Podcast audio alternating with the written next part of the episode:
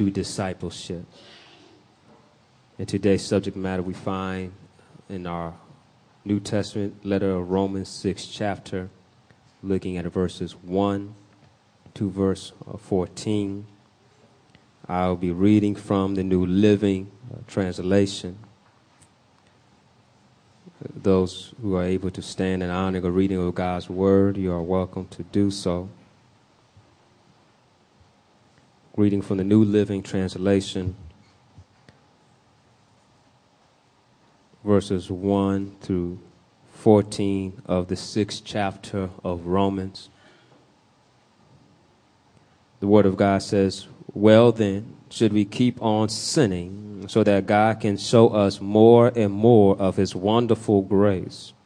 Of course not. Since we have died to sin, how can we continue to live in it? Or have you forgotten that when we were joined with Christ Jesus in baptism, we joined him in his death? For we died and were buried with Christ by baptism. And just as Christ was raised from the dead by the glorious power of the Father, now we also may live new lives.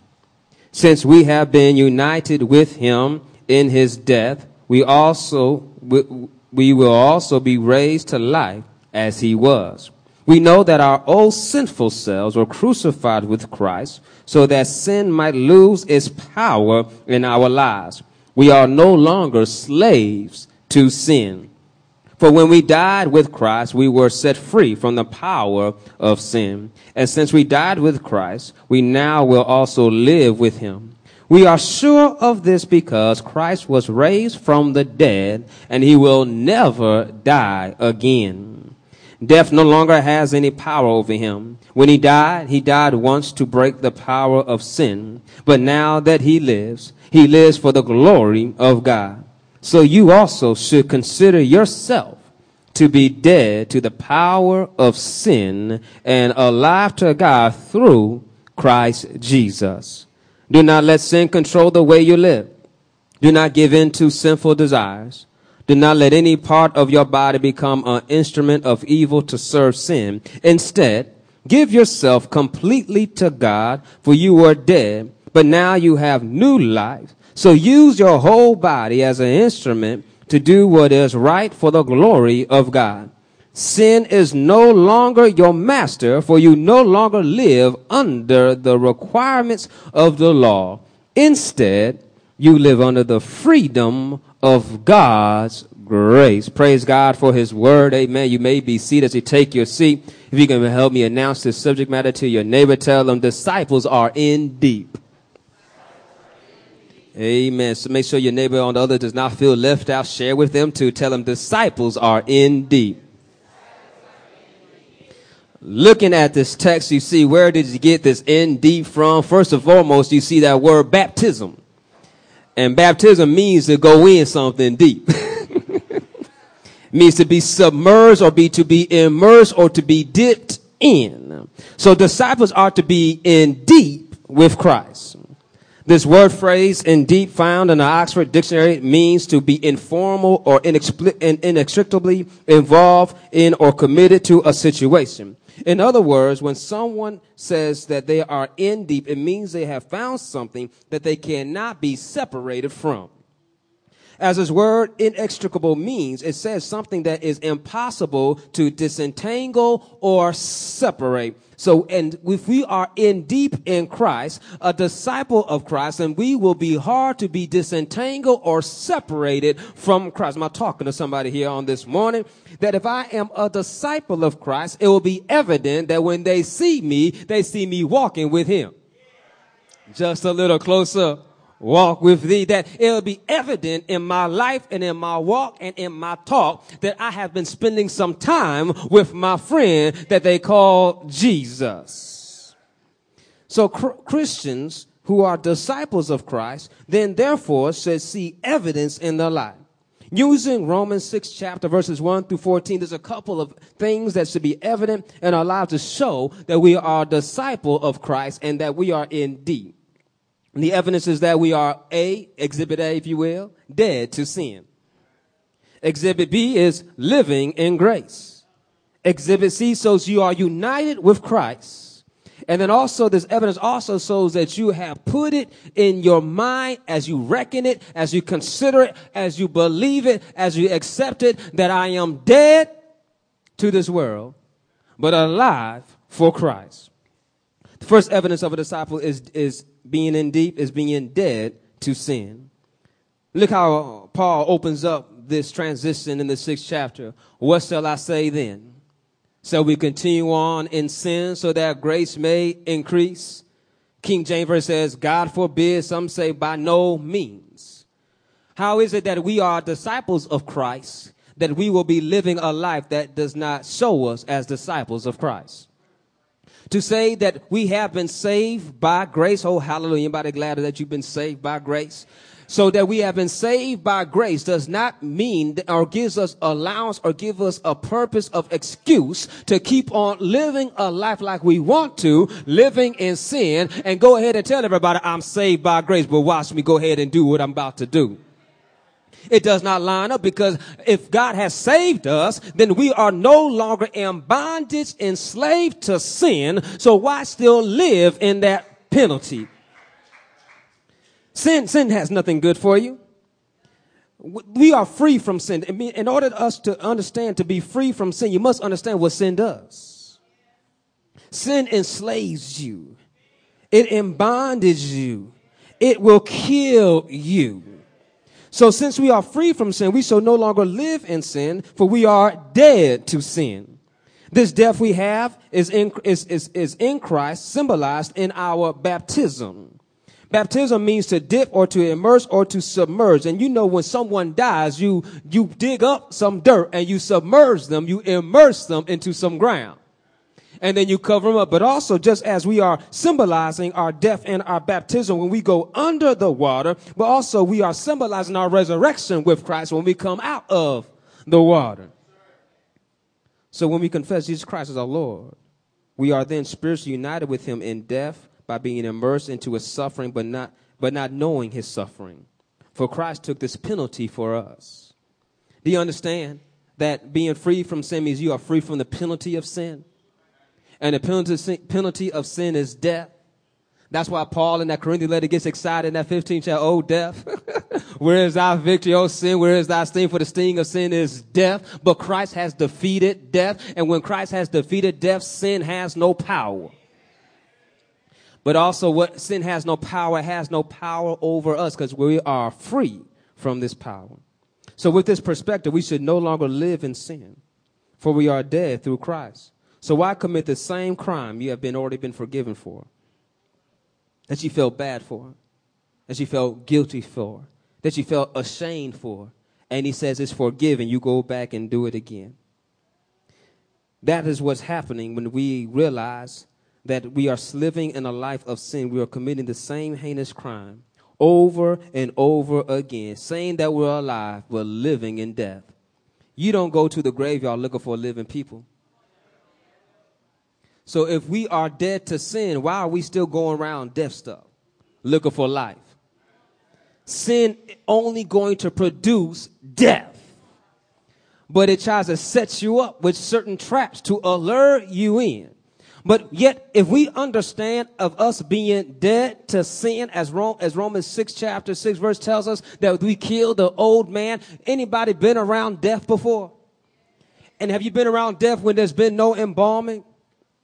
There's been no, uh, no, no, nothing done to preserve and keep the stench from coming. It doesn't smell very fresh. And, and when you smell death, it is so repulsive that you got to cover your nose and your mouth that you don't want to smell anymore. That's what sin should be to you. Sin should be so disgusting, so repulsive that every time it comes near you that you just get repulsing and you say, I don't want to have anything to do with it because I'm dead to that.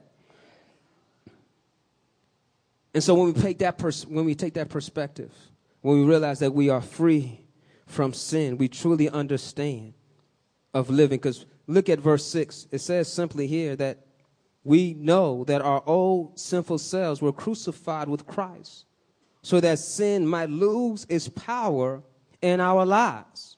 We are no longer slaves to sin. Therefore, the life we live as a new person, regenerated washed by the blood, we will, remind ourselves and others that we've been set free. We celebrate Independence Day year after year, celebrating how the United States of America became independent and set free from under the ruling and a monarchy of, of England. But yet we are so short or so slow to celebrate every day our independence of sin. I lost somebody. I got a few people, but I lost some people. How is it that we can have fireworks and celebrate a country that became independent but yet still had slaves? Some had liberties, but some had no liberties. But we can show enough have a cookout. We can show enough come up and tell everybody, come on, on my day we celebrate full. But yet, when we think about what Jesus has done for us, we can show up in a place of worship and just sit down and act like he's done nothing. But you can stand in a park for hours upon hours or watch some fireworks and you'll wait till they get done, but you show up in the place of who sets you free. And you're going to sit down and say, what you going to do for me? He's already done enough. You are free from sin, which means he did something to set you free. What did he do? He died on the cross. And so if I put this in proper perspective, if he died in my place, then I died. And if I died and he's alive, then I'm living for him. So no longer am I enslaved because look it says, sin no longer has its power. You know when something loses power, it no longer has any use. Think about batteries go dead, no longer has juice, no longer has power. What do you do? You go get some new ones. And if you have rechargeable what? You go and recharge them. Can I help you out? That we can throw out the old batteries and we can get some new batteries. Those who want to recharge, it says, they that wait on the Lord shall renew their strength. So times are life that things will drain us, things will pull us out, things will become old, but yet God can consistently refresh us, regenerate, and make us brand new thinking about how we are now no longer these old persons. These old persons. I was reading an account about Augustine said he was walking and this woman started accosting him and trying to get his attention, which was his ex-mistress, and he kept on walking. She, as since she, he kept on walking, she yelled even louder, saying, "It's me, it's me." He says, "I know, but it's no longer me."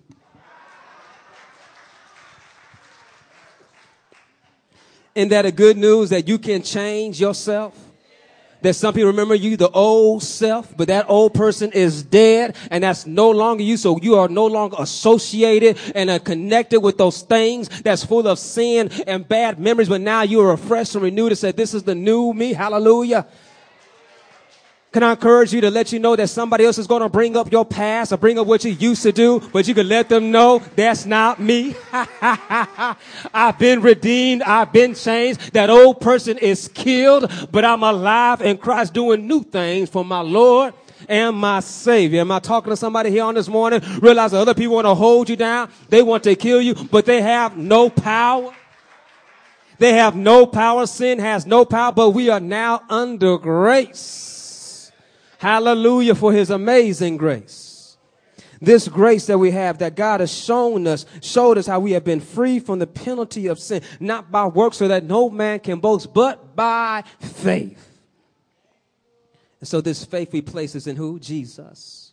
And this faith we place in Jesus, the one who died on the cross for our sins. And since he died in our place, remember, he died in our place. I read another story about a man that was in the Germans in Germany, and Germany had a substitution army. So this person went in with his name, and so this person is walking down the street, and they said, "I read in the paper that you died." I said, "Yeah, that, yes, I did die, but that was somebody else. They went in my place." And what happened was, since somebody else went in his place, he no longer had to be drafted, no longer had to serve in the army. They already did the work for him. So he's walking around free because somebody took his place. Do you not see the symbolism there? That we're walking around free, we're walking around alive because someone took our place. That the penalty of sin is death. Somebody had to pay, but Jesus says, Lord, I'll go in your state. Think about how you're enjoying life right now. So you think Jesus, I, I can wait. You can go ahead and think. I can wait. Because sure enough, the life that we live, we realize that, man, God is good to me. Because if, uh, if we look and check the records, we can realize there's so many times in our lives that we should have fell short. But His grace is good. His mercy is everlasting. Because of that, we've made it just a little bit longer. We made it just, a, and, and we became stronger. We became wiser. We became better, all because of God looking out for us. And so, in this process of us being His disciple, we must get in deep.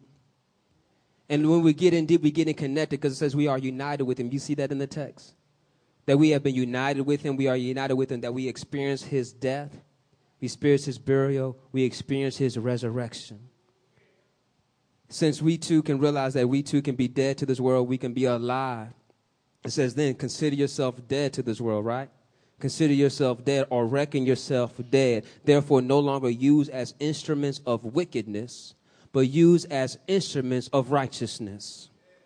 Can it help somebody out that we, we look at tools and, and I show you that, that you could put a hammer in my hand and it would be a tool of wickedness because I'm no good with a hammer.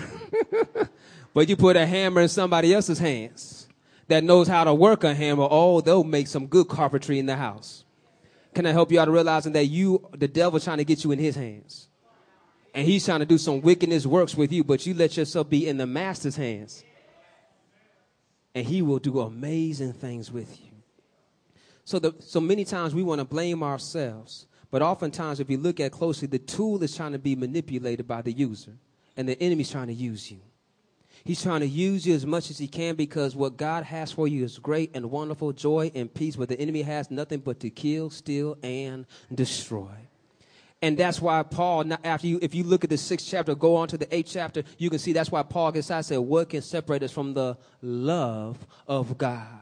You see, we are in deep. Nothing can separate us. Nothing can detangle us. Nothing can take us away from Him. We are twined and bounded together in God through the gift of His Holy Spirit because we confess Jesus Christ as our personal Lord and Savior. I'm in deep. I'm in deep. Why? Because nothing's going to separate me from the love of God. I, I, am fully immersed. I have been baptized. I'm fully in, in one united with Christ. Therefore, if I'm united with him, Cassius, Cassius, it's no longer a verbal message, but it's a way of life. Because we have those who say they love the Lord and confess Him as a Lord and, and say they do all those things, but yet the life does not line up because they're still living in sin. What He just opened up, how can we say that we love Him? We continue living in sin so that grace may increase? God forbid. And so what we look at here, I want us to grab this, that if you look at the first chapter of Romans, he says that they have abused his grace and he gave them over to lasciviousness. He gave them over to a reprobate mind because they lost their mind. He said, Y'all love sinning, I'm gonna let y'all keep on going. That was punishment to them because they refused to repent and acknowledge him. And so therefore they suffered the penalty of their own sins. But aren't you glad that he loved us enough? That he showed us grace. Look at this grace. Since we are dead, since we are dead, we have experienced his grace. And this grace, this grace abound. Now, it says this that we should not continue on sin so that grace may increase. And I want to encourage us that grace increases anyway. But we don't sin to make grace increase. We keep on living to experience His grace. Because it's by His grace we have been saved, not by works. And that's why when we look at what His grace has done, this is what grace has done for us. Grace is God's unmerited favor, which means it is a gift, which means no one has worked for it, no one deserves it, no one can earn it. It is freely given. This grace we have by God shows us how we are now raised with Christ, free from the penalty of sin, and now instruments of righteousness because the old self was crucified with Christ. The body of sin has been destroyed. Can I say that again? That we have been crucified with Christ. Because you know, the death that he died was not just a death, but it was a crucifixion. It was a death sentence a penalty coming from the government to die a death on a cross full of extinguishing, uh, uh, uh, uh full of pain and suffering. And he died a hum- humiliating death for us. And this is this was done so that our relationship with God could be united. For we are united with him by faith. This unity is demonstrated by us being crucified with him in the, in the symbolism of our baptism and us rising again from the baptism and our resurrection, showing us that we are free from sin and we are now being used for the will of the Father. And when I want us to understand that we are now used for the will of the Father, we are to be his disciples, and being his disciples means you do the work of your teacher. And Jesus should be our teacher. A lot of us will, will wear our alma mater shirts and wear everything that we are proud of because we're proud of our alma mater. We're proud of where we gain our education. We're proud of what they've instilled upon us. And some of those principles are still implied upon our life.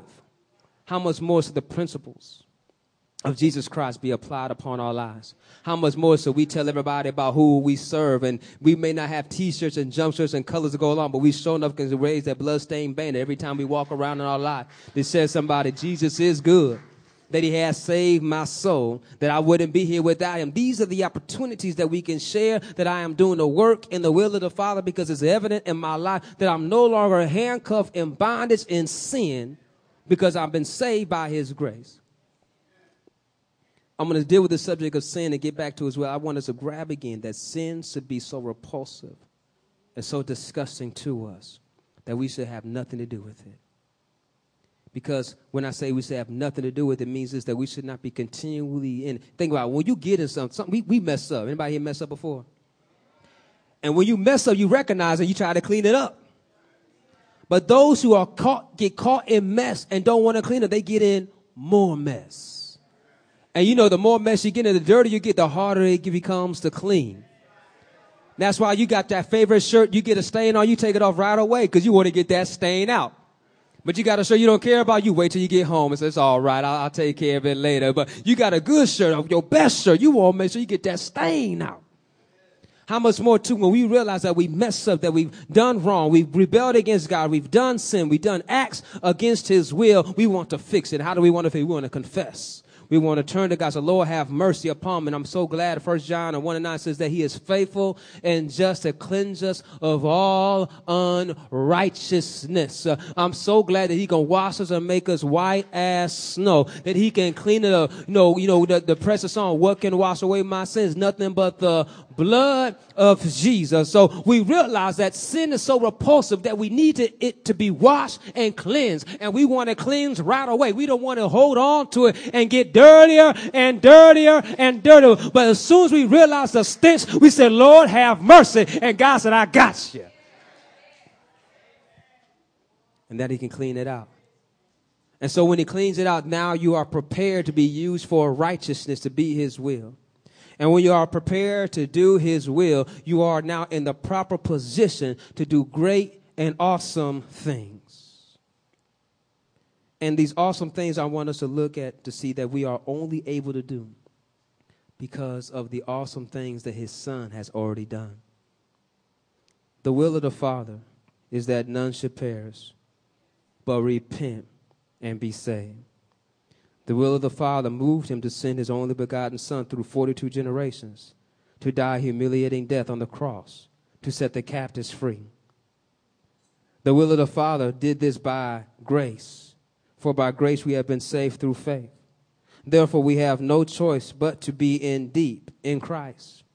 We should not be separated from the one who, who bled and died for our sins who set us free from the dominion, the bondage, and the enslavement of sin for we should now walk in the view and consider his amazing grace and the liberty and the peace that he's given us through our relationship through Jesus Christ as our Lord and Savior. So now that we are in deep in Christ, we are in deep to know his power. We are in deep to know the power of his resurrection. We are in deep to, to be his true disciples. We are in deep to, in deep to live a life for Christ. We are in deep because we are dead to this world and alive in him. And we are in deep because being his disciples means this that we will they will know that we are his disciples by how we love one another. And being in deep is being in love. Anybody here in love with Jesus? And aren't you glad that Jesus is in love with you? And, and when you get in deep, check this out. When you get in deep, it's easier for you to love those who curse you out, to love those who mistreat you, love those who abuse you, even disrespect you. You can still love on them that the next day they walk around on eggshells, but you come and give them a hug anyway. They try to figure out why you're being so nice to me. And that's an opportunity to say because God is good. But wasn't I mean to you yesterday? But that's all right. I've already forgiven you. How could you have forgiven me? Because my God has forgiven me. Anybody, I'm glad I'm in deep. When you get in deep, you realize that God will cover everything. For love covers a multitude of sins. And so when we get in deep, we get it in deep in love. When we get deep in love, we are in deep in His grace. When we get deep in His grace, we are in deep in His life to live a life for Him and no longer for us. Anybody here in deep? Hallelujah. Hallelujah. Let's have a word of prayer. Gracious Father, we thank